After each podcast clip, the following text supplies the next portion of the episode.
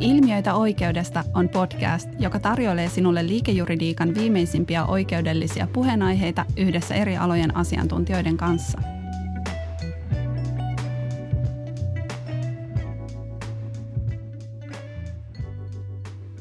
Tervetuloa kuuntelemaan Real Talkia. Real Talk on Boreniuksen ilmiöitä oikeudesta podcast-sarjaan kuuluva alakanava tai tämmöinen teemakokonaisuus – joka käsittelee kiinteistöliiketoimintaa ja kiinteistöjuridiikkaa ja sen tekijöitä. Mun nimeni on Saara Paronen. Mä vedän Boreniuksen Real Estate and Construction praktiikkaa ja palvelualuetta ja hostailen näitä Real Talk podcasteja.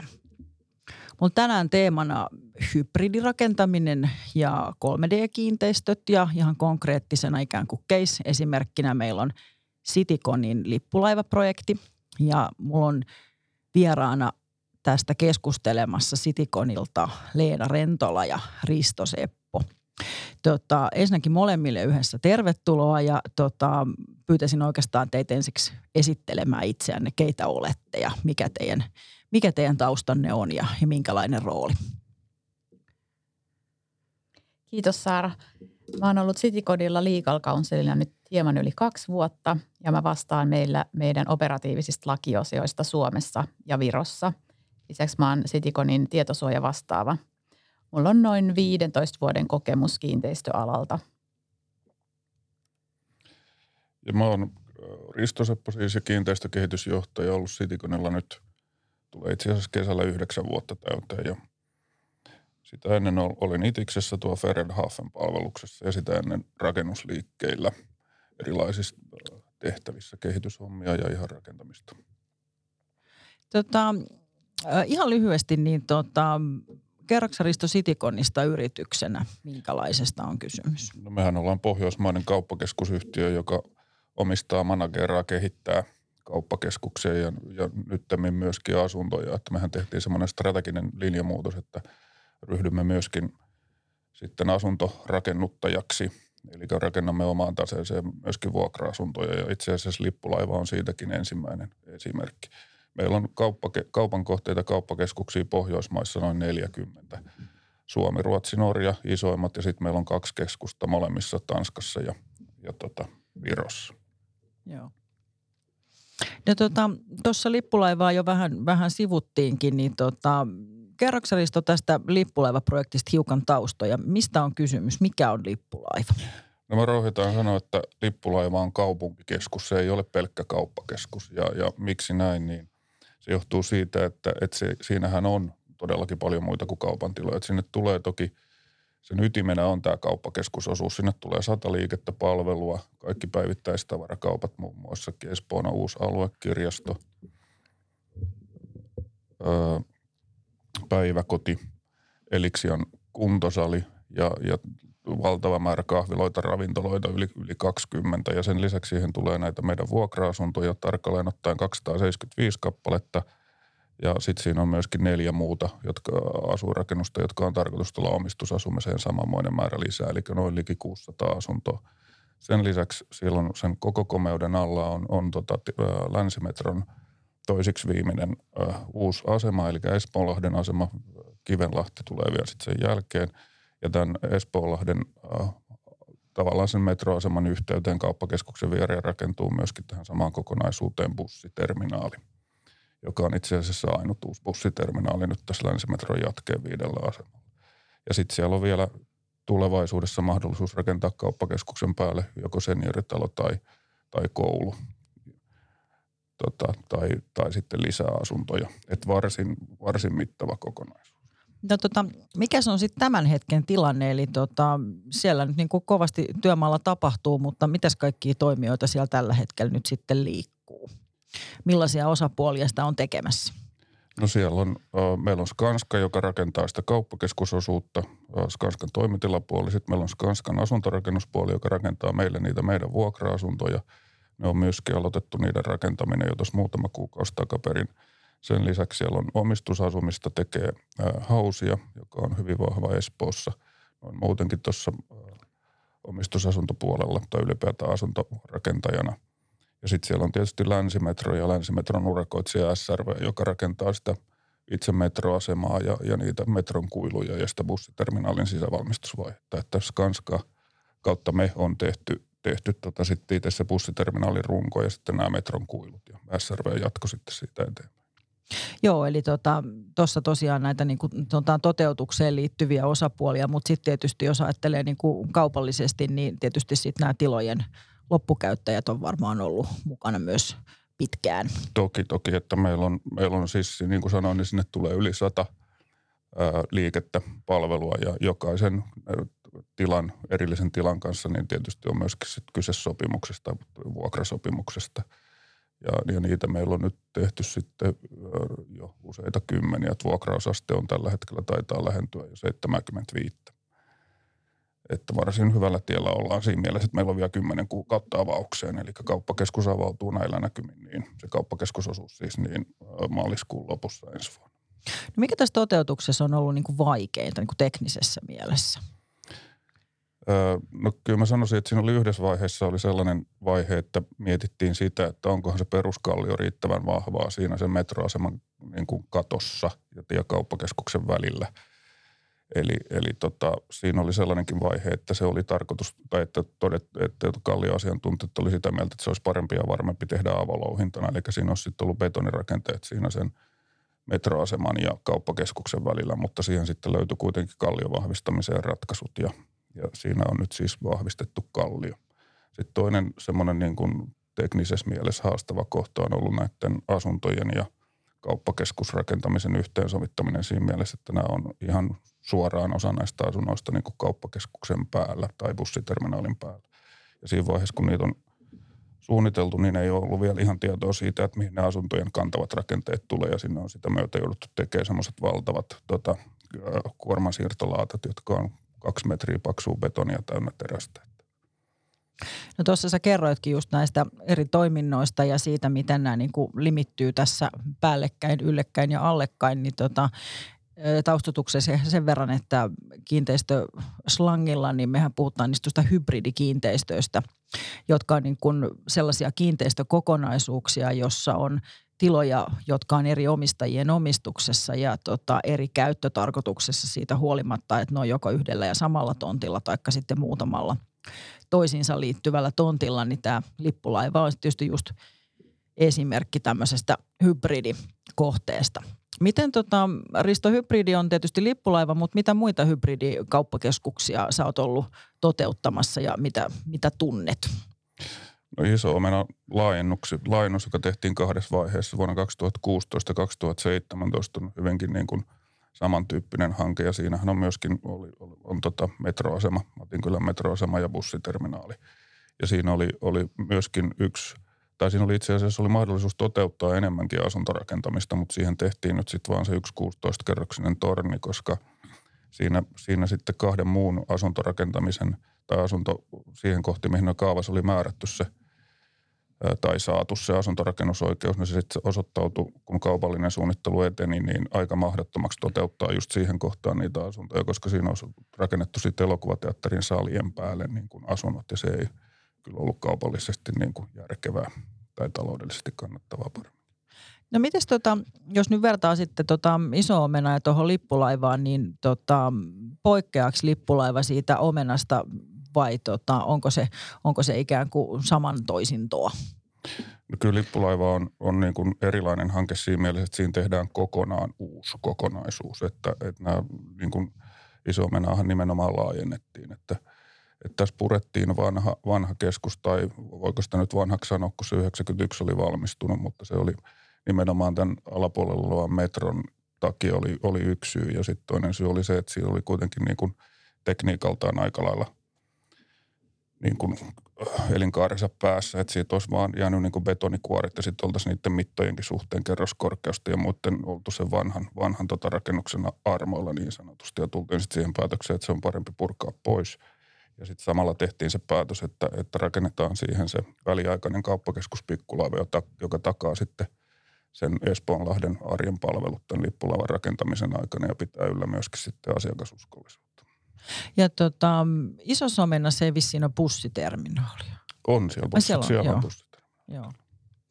Tota, No tuossa puhuttiin noista teknisistä haasteista ja näkökohdista, niin sitten jos miettii niin kuin kaupallisesti ja toiminnallisesti sitä kauppakeskusta ja sitä tavoitetta, mikä investorilla tietysti on, kun sitä kauppakeskusta lähdetään kehittämään, että saadaan – tai kaupunkikeskus, kuten itse asiassa sanoit tuossa keskustelun alussa, niin tota, sellainen, jonne mielellään tulee asiakkaita, jotka viettää siellä aikaansa ja asioi siellä mieluusti ja, ja saavat sitten tota, käyttäjäyritykset siellä myöskin pysymään ja menestymään, niin tota, miten se sitten suunnittelullisesti miten sä sen kiteyttäisit, minkälainen sen keskuksen pitää olla niin kuin suunnittelultansa, jotta se toimisi? No meillä on semmoinen kaupallinen slogan lippulaivalle kuin arjen elävöittäjä.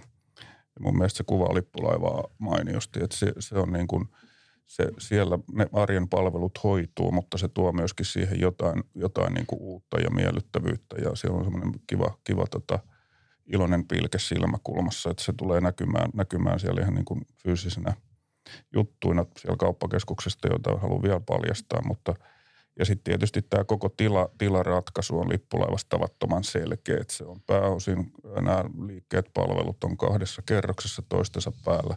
Välipohjissa isot aukot, hyvä näkyvyys, helppo niin sanotusti suunnistaa tai navigoida. Tai oikeastaan sitä ei tarvitse tehdä, kun sä luontaisesti löydät sieltä ne liikkeet, mitä olet etsimässä. Siellä on hyvä näkyvyys kaikilla liikepaikoilla. Siellä on iso variaatio eri kokoisia liiketiloja, että sieltä niin kuin tavallaan käyttäjät – ja, ja erityyppiset liikkeet löytää kyllä sitten ja on, on jo löytäneet tosiaan 75 prosenttisesti, niin on, on tilat vuokrattu ja lopuistakin on melkein kaikista hyvät neuvottelut menossa. No helpottiko tässä myöskin sitten se ratkaisu, että se vanha kauppakeskusrunko sitten päätettiin niin kuin purkaa sieltä, Kyllä. että pääsi ikään kuin kokonaisuutta suunnittelemaan ikään kuin puhtaalta pöydältä tai ainakin nyt näin, että se metroasema ilmeisesti oli tietyllä tavalla ikään kuin aika aikaisessa vaiheessa jo tiedossa, että sinne tulee. Ehdottomasti helpotti, että kyllä se on, se on pystytty suunnittelemaan nyt ihan niin kuin alusta asti omista lähtökohdistaan ja toki se metroasema huomioon ottaa ja bussiterminaali, mutta, mutta kyllä se, siitä väitän, että siitä tulee niin kuin yksi selkeimmistä ja asiakaskokemuksiltaan miellyttävimmistä kauppakeskuksista, mitä, mitä Suomeen on rakennettu. No äsken kerroit, että sinne myös niitä asuntoja tulee itse asiassa aika mittavasti. Että sinne asuntojen ja näiden vähittäiskaupan tilojen toteuttaminen siihen samaan kokonaisuuteen, niin, tota, niin, niin minkäs näköisiä, niin kuin sä mainitsit äsken sen teknisen haasteen nimenomaan siitä kantavuudesta ja, ja tota sen ison, ison niin tota, kansilaatan siinä, mutta mit, jos miettii sitten niin toiminnallisesti, että siellä on tarkoitus ihmisten elää ja asua ja, ja tota, tämän muun keskuksen niin kuin toimia siellä – siellä alla ja väleissä, niin tota, mitäs kaikkea niin kuin haasteita siihen sitten liittyy? No siinä on tietysti ihmisten kulut on se, niin kuin se tavallaan ensimmäinen asia, että mistä päästään mihinkin asuntoon. Onko se kulku osin kauppakeskuksen kautta, onko se parkkihallista kadulta, missä on asuntojen aputilat, kun ne kaikki ei voisi sijaita siinä niin kuin varsinaisen asuinkiinteistön – puolella, vaan niitä on väkisinkin osin siellä kauppakeskuksen joukossa ja lomassa esimerkiksi joitakin niin kuin jätehuoneita, ulkoiluvälinen ja väestönsuojat on kaikki siellä kauppakeskuksen puolella. Että kyllä siinä on niin kuin paljon, paljon erilaisia liittymäkohtia sekä niin kuin käytön, käytön kannalta että sitten myöskin myöhemmin investointimielessä. Tota, viime aikoina on paljon puhuttu kiinteistö liiketoiminnassa kestävyydestä ja, ja tota, energiatehokkuudesta ja, ja tota, tiedän, että Citiconillakin nämä teemat on teidän vastuullisuusohjelmassa erittäin tärkeällä sijalla ja olette paljon tehnyt niiden kanssa töitä, niin tota, miten tällaiset teemat nyt näkyy lippulaivahankkeessa? No voisi rohkeasti sanoa, että lippulaiva on lippulaiva näissäkin asioissa. Että se on, on tota, on itse asiassa yksi meidän yhteistyökumppani Schneider rohkeasti väittää, että lippulaivasta tulee älykkään rakennus koko maailmassa. Me ei ehkä rohjeta ihan vielä niin sanoa, kun ei ole dataa, mutta, mutta tota, ehkä sitten kun on muutama vuosi saatu käyttökokemusta, niin olemme Schneiderin kanssa ehkä samaa mieltä. Mitä Schneider siellä siis tekee teidän kanssa? me on vastikään Schneiderin kanssa tota allekirjoitettu sopimus tämmöisestä älykkäästä sähköverkosta tai mikrogridistä tai sähkön kysynnän joustosta, miksi sitä halukaan sitten kutsua. Että Siinä on ytimenä tämmöinen iso akusto, puolitoista megawattia teholtaan, yli 5000 aurinkopaneeleita ja sitten ylipäätään se äly, mikä ohjaa, ohjaa niin kuin sähkön kulutusta.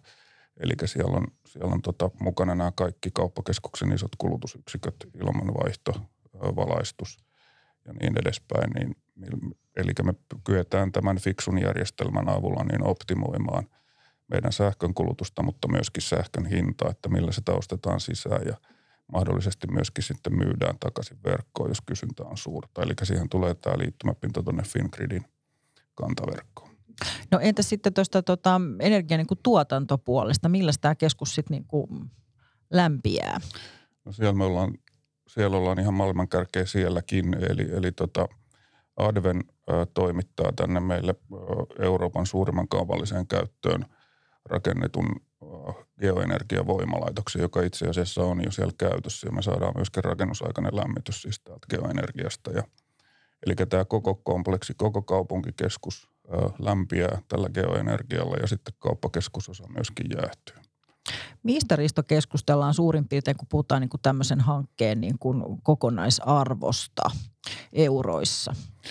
No jos mä ajattelen nyt tätä koko kokonaisuutta, nimenomaan tätä kaupunkikeskuskokonaisuutta, eli joka muodostuu kauppakeskusosasta näistä kahdeksasta asuinrakennuksesta, josta osa on siis meidän tasessa, osa, osa rakentaa muut – sitten siellä on tulossa se senioritalo tai koulu tai lisää asuntoja. Sitten jos ajatellaan vielä sitä metron omaa osuutta, eli metroasemaa ja, ja bussiterminaalia, niin kyllä puhutaan sadoista miljoonista. Mä veikkaisinkin, että, että tämä saattaa olla niin kuin talonrakennushankkeena, josta tämä ajattelee yhtenä kokonaisuutena, niin Suomessa käynnissä olevista niin arvoltaan suurin tai ainakin vähintään kolmen kärissä, jos jätetään niin kuin infra- ja teollisuushankkeet huomiotta. No tällaisessa hankkeessa, jos on niin kuin kysymys, niin kuin sanotaan, tämän mittaluokan kohteesta niin kuin arvomielessä ja toiminnallisesti, jos on näin paljon erilaisia toimintoja ja toimijoita, niin tota, tietysti niin kuin väistämättä juristin näkökulmasta, niin, niin tulee aina ajatelleeksi, että tämä tietysti niin kuin sopimusnäkökulmasta on varmaan melkoinen harjoitus. Tota, Leena, sä oot työskennellyt lippulaivan sopimusjuridiikan kanssa, niin tota, kertoisitko sä ensin, että minkälaisia erilaisia niin kuin sopimussuhteita ja ikään kuin workstreameja siinä, siinä sopimusmaailmassa on? No meillä on sinne kauppakeskukseen tulevien vuokralaisten kanssa tietenkin vuokrasopimukset. Sitten kiinteistöyhtiöllä on sopimuksia kaikkien palveluntarjoajien kanssa. Sitten meillä on näitä tonttien välisiä sopimuksia. Sitten kaupungin kanssa on erinäisiä sopimuksia, länsimetron kanssa – sopimuksia. Eli, eli on, on monenlaista, monenlaista eri striimiä. Ja tota, varmaan myös urakoitsijoiden kanssa. Mainitsitko vielä siitä urako, urakkasopimuksista? Niitä, niitä en vielä, mutta kyllä Joo. meillä on urakkasopimuksia ja sitten tietenkin urakoitsijalla on omia, omia aliurakkasopimuksiaan. No jos ajatellaan ihan vaan pelkästään niin kuin niitä sopimuksia, jossa ikään kuin Sitikon ja Sitikonin kiinteistöyhtiöt on osapuolena, niin tota, mitä veikkaisit? Paljonko niitä on kaiken kaikkiaan? No kyllä mä heit, heittäisin semmoinen parisataa sopimusta, että sitten tietenkin kun tämä on ollut, ollut usean vuoden projekti, niin osa niitä on käyty jo niin kuin kahta, ellei kolmattakin kierrosta niitä sopimuksia päivitetty, niin kyllä siinä on satoja sopimuksia allekirjoitettu. No miten tämä kaikki pysyy hanskassa? No meillä on tietenkin meidän omat sopimuksen hallintajärjestelmät ja sitten meillä on ulkoinen projektijohtaja, ketä pitää sitten tämmöistä projektipankkia, mihin sitten jaetaan oikeuksia sen perusteella, että kenellä on tarve päästä mihinkin sopimukseen tai sen liitteeseen käsiksi. No mitkä näistä on sitten ikään kuin, jos miettii sitä juridista prosessia ja, ja ikään kuin sitä niistä draftaamista, niin tota, näistä eri sopimuksista ja sopimuskategorioista, mitkä niistä on niin kuin vaativimpia? Mikä sulle jää mieleen, jos sä mietit viiden vuoden kuluttua, että tehtiin lippulaivaa, niin mitä sä muistelet silloin? No varmasti yhteisjärjestelysopimus, mikä koskee tätä koko rakennuskokonaisuutta, niin se varmaan on, on ajallisesti kaikista haastavin. Että siihen liittyy niin paljon kaikkea semmoista teknistä yksityiskohtaa ja liitteitä. Et sitä me ollaan nyt tässä vaiheessa jo, jo aktiivisesti melkein vuosi, vuosi väännetty. Et ja ihan, ihan vielä ei ole valmista, mutta se on varmaan semmoinen kaikista suurin ja monimuotoisin ja yksityiskohtaisin sopimus. Kerro vielä, mikä on yhteisjärjestelysopimus. Eli, eli sitä käytetään just tämmöisissä isoissa rakennushankkeissa, jos toteutetaan useampia kiinteistöjä tai kokonaisia kortteleita kerrallaan. Eli siinä sovitaan niiden kiinteistöjen yhteisistä toiminnoista ja, ja mitkä toteutetaan yhdessä. Ja siitä voidaan niin rasitteet laajemmin sopia niiden, niiden kiinteistöjen käytöstä. Ja tässä lippulaivan yhteisjärjestelysopimuksessa tosiaan tota, sovitaan tässä kauppakeskuksen yhteyteen toteutettavasta rakennuskokonaisuudesta. Ja kuten tuossa aiemmin Risto mainitsi, niin se sisältää näitä nämä metroaseman, bussiterminaalin ja asunnon ja pysäköintitilat tämän kauppakeskuksen lisäksi. Eli, eli se on näiden kaikkien osapuolten hallinnassa olevien tonttien ja niihin liittyvien katu- ja tori- ja puistoalueiden välinen, välinen sopimus. Eli onko siinä kysymys niin kuin siitä, että minne itse kukin nämä tilansa rakentaa ja miten saavat kulkea toistensa alueella ja niin Kyllä, poispäin? juuri näin. Joo. No tota, mitä eri ammattilaisia sen sopimuksen valmisteluun sitten tota, on niin kuin osallistunut ja kuinka monta ihmistä näissä, näissä tota, yhteisjärjestelysopimusriihissä nyt sitten on istunut? No kyllä meillä, meillä pääsääntöisesti noin kymmenen henkeä istuu näissä palavereissa ja sitten liittyen, että riippuen, että mitä, mitä näkökulmaa tai kulmaa siitä sopimuksesta käydään läpi, niin siinä on sitten sen, sen lisäksi, lisäksi ulkopuolisia osallistujia. Meillä on, meillä on meidän juridisia neuvonantajia ja sitten meillä on rakennuttajan konsultti ja arkkitehti, arkkitehti tietenkin isossa osassa näiden liitteiden osa, osalta ja talotekninen suunnittelu. Tuleeko Risto mieleen muita? Joo, se periaatteessa niin kuin voisi sanoa, että lähestulkoon kaikki suunnittelun osalajit, lukunottamatta nyt tietysti jotain sisustusarkkitehtiä tai, tai ääniteknikkoa, niin on muodossa tai toisessa olleet mukana kyllä tuossa yhteisjärjestelysopimuksenkin jokainen tekee ikään kuin omia piirustuksiansa ja liitteitänsä, jossa näkee, että missä kulkee putket ja piuhat ja Kyllä. missä pysäköidään. No tota, No niin, eli sä itse asiassa Leena, sä mainitsit noista eri tonteista ja tota, kerron nyt siitä vähän sitten tarkemmin, että tota, minkälaisista ja monestako tontista tämä tää lippulaivan ikään kuin kiinteistönäkökulma muodostuu? Eli meillä on, meillä on siellä alkutilanteessa meillä on ollut nel, neljä kiinteistöä ja lopputilanteessa olisi tarkoitus päästä semmoiseen tilanteeseen, että meillä on kaksi, kaksi näin niin sanottua peruskiinteistöä ja sitten meillä on – kahdeksan kappaletta näitä 3D-kiinteistöjä. Tota, 3D-kiinteistö, joka on niin kuin sillä lailla tietysti aika uusi elementti, niitä vasta on muutaman vuoden ajan voinut Suomessa muodostaa, niin tota, täällä nyt sitten yhtenä ensimmäisistä pioneereista on, on Sitikon lähtenyt tekemään 3D-kiinteistöjä, niin tota, Kerro Leena siitä, että mitkä näistä, mitkä näistä tonteista nyt sitten tulevat olemaan juuri näitä, näitä 3D-kiinteistöjä ja miksi juuri ne? Eli meillä kaikki nämä asuinrakennukset tulee, tulee olemaan sijaitsemaan 3D-kiinteistöillä. Eli, eli tosiaan 2018 vuodesta lähtien on ollut mahdollista perustaa näitä 3D-kiinteistöjä ja kun me ryhdyttiin näitä – näitä miettimään, niin silloin Suomessa ei ollut vielä ainuttakaan 3D-kiinteistöjä. Ja Espoon kaupungin kanssa, kun tätä käytiin läpi, niin ajateltiin, että nämä asuinrakennukset on sinänsä niin kuin helppoja kokonaisuuksia. Että ne on helppo erottaa siitä omaksi 3D-kiinteistöksi, että lähdetään niistä ja katsotaan sitten, että onko myöhemmin tarve, tarve erottaa sitten jotain muita toimintoja omaksi 3D-kiinteistökseen.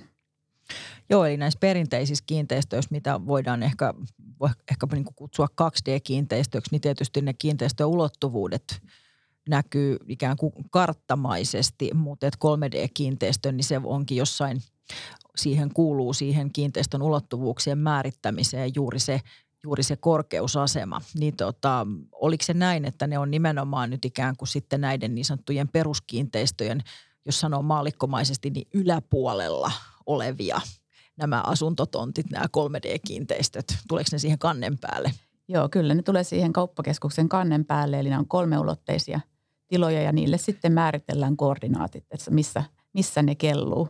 Ja nämä on tosiaan Suomessa – Suomessa Citiconin 3D-kiinteistö on ensimmäinen tämmöinen niin kuin maan, maanpinnan yläpuolelle rekisteröity 3D-kiinteistö. Jossain taitaa olla tehty niin kuin pysäköintilaitos jo maanpinnan alle sit nimenomaan, jossa sit se näkyy nimenomaan siinä, että se korkeusasema on siellä miinus, miinusmerkkistä sitten jotain. Joo, ja se, sekin on Espoossa. Että Espoo on ihan edelläkävijä nyt näissä, näissä 3D-kiinteistöasioissa. Mistä teillä se alun perin lähti ajatus liikkeelle, että toteutatte niin kuin 3D osan näistä tonteista? No silloin kun mä tulin mukaan tähän projektiin, niin, niin näin tämän hankkeen nimenomaan sellaisena, mihin tämä 3D-kiinteistö istuu hyvin ja mihin, mihin se on tarkoitettu. Eli kun on tämmöisiä eri käyttötarkoituksia tässä kokonaisuudessa, niin se on helppo, helppo erottaa joku, joku käyttötarkoitus, eli tässä just nämä asuinrakennukset niin omaksi yksikökseen 3D-kiinteistöstä. Ja siitä lähdettiin sitten selvittämään, että mit, mitä tämä edellyttää ja, ja käytiin sitten kaupungin kanssa näitä alkukeskusteluja, että miten se on mahdollista. Niin miten kaupunki siihen sitten suhtautui? Erittäin positiivisesti. Että meillä, on, meillä on koko tämän hankkeen ajan ollut tosi, tosi hyvä yhteistyö kaupungin kanssa ja ne on ollut innokkaita tekemään tätä niin kuin edelläkävijänä ja, ja selvittämään niin kuin ihan miten tämä prosessi sitten käytännössä toteutetaan. Että ollaan saatu sieltä hirveästi apua ja hyviä, hyviä vinkkejä ja neuvoja, että miten kannattaa edetä. No tota, miten tämä sitten niinku käytännössä, minkä näköisillä niinku järjestelyillä ja, ja tota dokumenteilla tämä nyt lippulaivassa sitten tehtiin? Että onko siellä niinku asemakaavassa esimerkiksi määrätty jotakin niin tota, ikään kuin 3D-tonttien muodostamisesta vai, tota, vai miten se sitten tapahtuu? Asemakaavassa ei tarvitse nimenomaisesti olla mainittuna, että, että tähän tulee nyt 3D-kiinteistö, vaan sen kaavan tulee mahdollistaa se kiinteistön muodostaminen kolme, kolmiulotteiseksi. Eli se tarkoittaa sitä, että ne alueiden käyttötarkoitukset on mainittu siellä ja mahdollisen rakentamisen määrä on kokonaislukuna mainittu. Ja rakennusalojen ulottuvuus on siten mainittu, että, että se asemakaava voidaan toteuttaa useissa korkeusasemissa – Eli että siellä kaavasta näkee, että okei, että tässä kohtaa näissä, näissä korkeusasemissa niin on, on kaupallisia tiloja ja, ja sitten näkyy, että sen yläpuolella tietyssä asemassa on sitten asuintila ja sitten vaikka alla on, on nyt sitten vaikka näitä liikenteeseen liittyviä tiloja. Kyllä, että meillä tosiaan on, on uusi kaava vuodelta 2019 koskee tätä korttelia, niin siinä, siinä on nämä, tämä 3D-kiinteistö on mahdollistettu siinä kaavassa. No, tota, no miten sitten, tota, jos ei kaavassa sinällään ole mitään erityisiä määräyksiä, niin, tota, niin, niin miten sitten se tonttijakopuoli tapahtuu? Eli siinä, siinä tosiaan meillä piti olla ne, ne suunnitelmat niistä rakennuksista, jotka on su, tulossa siihen 3D-kiinteistöille, niin suunnitelmat piti olla sen verran pitkällä, että, että niiden perusteella pystytään sitten määrittämään nämä koordinaatit ja että se rakennus sitten varmasti mahtuu siihen suunnitellulle tontille – Eli meillä oli, meillä oli hyvin tarkat, tarkat kuvat tästä ja, ja jossain vaiheessa myös te, toimittiin niin, että jätettiin rakennuslupa samaan aikaan sisään sen tontin, tontin lohkomishakemuksen kanssa, niin silloin, silloin kaupunki pystyi siitä katsomaan, että se varmasti – varmasti siihen tontille tulee mahtumaan. Joo, eli se stemmattiin ikään kuin, miten sen sanoisi, niin kuin etukäteen. Kyllä. Koska tota, lakihan mahdollistaa niinkin, että, että rakennuslupa voidaan myöntää niin, että se ei ole vielä se tota, tontimuodostus vielä tehty, vaan että sit siinä vaiheessa, kunhan rakennus on toteutettu ja saadaan tarkepiirustukset, että näin se sitten toteutuu, niin sitten ikään kuin siinä vaiheessa tehdään vielä, vielä ne lopulliset ulottuvuudet ja, ja tota, sitten vasta se tontti – muodostetaan ja laitetaan rekisteriin, mutta, mutta te nimenomaan ilmeisesti ette halunneet toimia näin.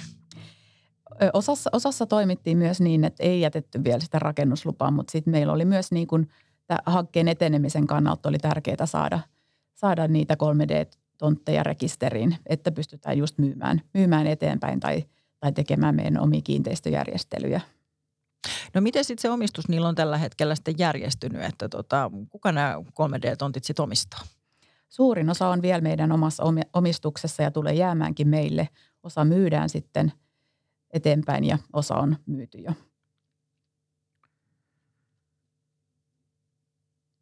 Tota, mites nyt sitten niin, niin tota, sä kerroit, että sinällään tämä ikään kuin tontin muodostaminen ja kaupungin kanssa neuvotteleminen on mennyt niin kuin sujuvasti, niin onko tässä mitään erityisiä niin kuin juridisia haasteita sitten, sitten ollut?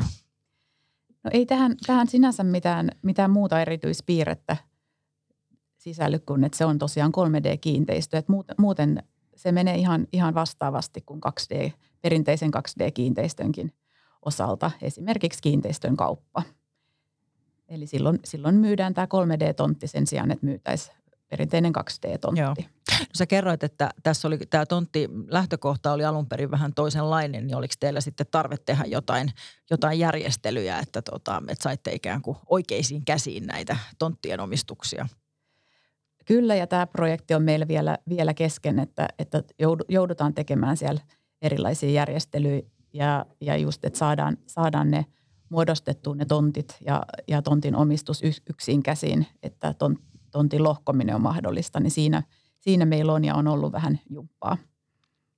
No tota, nyt jos vielä sit niin kun sitä niin kuin perimmäistä syytä ja juurta lähtee tässä miettimään, että tota, miksi, miksi Sitikon halusi näistä niitä 3D-tontteja tehdä, niin tota, mikä niissä oli teillä se varsinainen niin kuin pointti, mitä sillä, mitä sillä tavoitettiin, tavoiteltiin, että miksi se teitä kiinnosti, paitsi että se oli mahdollista?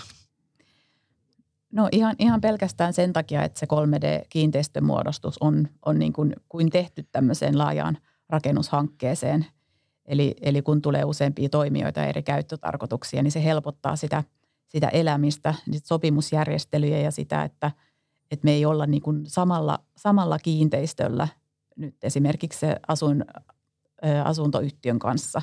Me pystytään sitä meidän omaa kiinteistöä kehittämään vapaammin kuin että meidän pitäisi pyytää, pyytää tota toiselta omistajalta, tontin omistajalta siihen lupa. Eli nyt ne on niin kuin naapuri, naapurisuhteessa meihin nähden.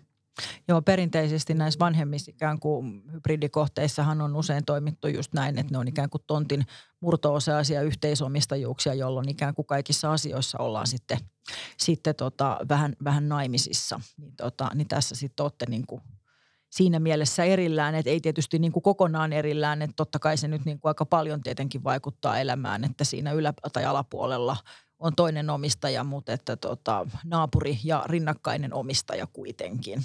Kyllä, ja näitä on yritetty sitten ottaa huomioon just siellä yhteisjärjestelysopimuksessa, että, että osapuolin on sitten mahdollisuus toimia siellä omalla tontillaan mahdollisimman vapaasti kuitenkin.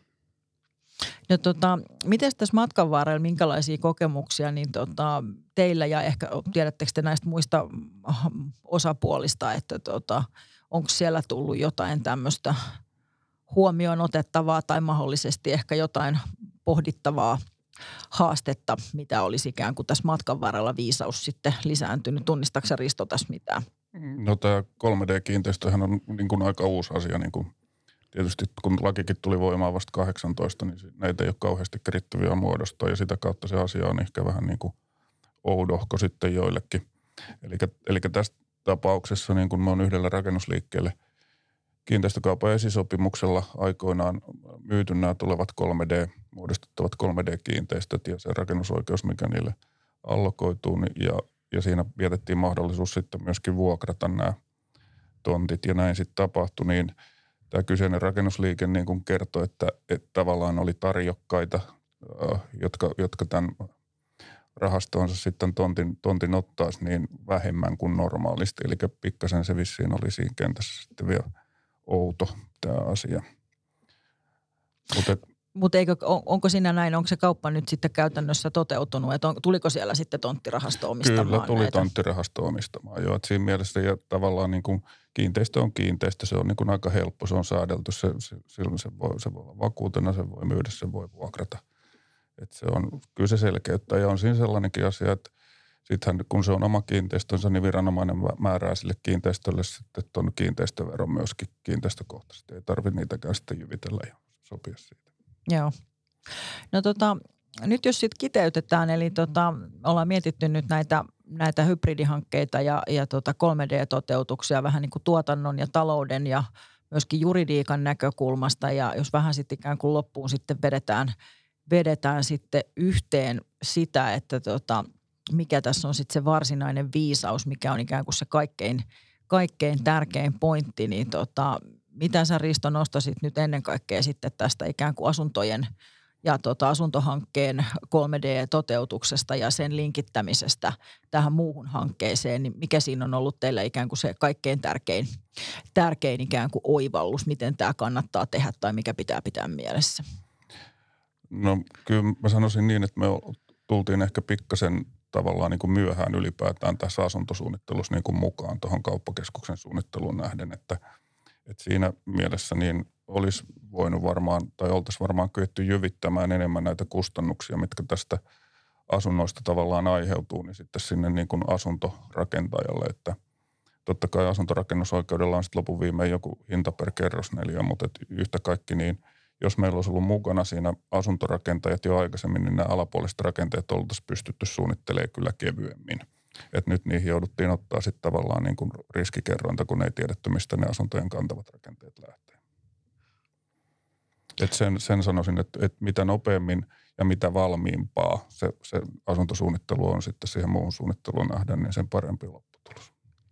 No sitten jos ajattelee ikään kuin koko hanketta, niin tota, tämmöisen hankkeen ikään kuin onnistuneen läpiviemisen näkökulmasta, niin tota, mikä on kaikkein tärkeintä? No kaikkein tärkeintä on se, että pidetään aikataulusta kiinni. Sitten vihdoin kun painetaan sitä nappia niin, ettei oltaisi nyt siinä vaiheessa jo varinaisesti myöhässä. Mutta kyllä me, meilläkin on ollut tässä useita eri vaiheita ja mä oon tehty tähän hankkeeseen useampi eri kaavakin, mikä on tietysti jossain määrin poikkeuksellista. Mutta nyt sitten kun lähdettiin tätä viimeistä kaavaa toteuttamaan, niin, niin on pysytty kyllä siinä meidän siinä aikataulussa, joka on meille asetettu. Että se vaatii tiukkaa päätöksentekoa koko ajan, joka päivä, isompia ja pienempiä päätöksiä. Että, että jos, jos rakennuttaja ei niitä kykene tekemään, niin kyllä se sitten lähtee tuo koko aikataulukin karkaamaan. Mites Leena, tota, mites sun näkökulmasta? Mikä on tärkeintä? No kyllä tässä, tämän kokoisessa hankkeessa on tärkeintä nähdä se kokonaisuus ja hallita, hallita se valtava sopimus, sopimuskokonaisuus, että, että tietää, että niillä sopimuksilla on yhteys toisensa. Että pitää muistaa, että jossain vuosia sitten on sovittu jostain asiasta, niin se tulee sinne uuteen sopimukseen tai se otetaan huomioon sitten muussa yhteydessä. Että se, että, että tässä on valtavasti yksityiskohtia, mutta, mutta se kokonaisuuden hallinta on kuitenkin kaikista tärkeintä. Joo, kokonaisuuden katsominen osien niin kuin yksityiskohtaisuuden sijasta ja lisäksi niin tota, järkeen käyvältä kuulostaa. Tota, kiitokset teille molemmille tästä keskustelusta. Kiitos. Kiitos. Hei, jos pidit tästä podcastista ja haluat kuulla lisää oikeudellisista ilmiöistä, käy kuuntelemassa myös aikaisemmat lähetykset Spotifysta, SoundCloudista tai iTunesista.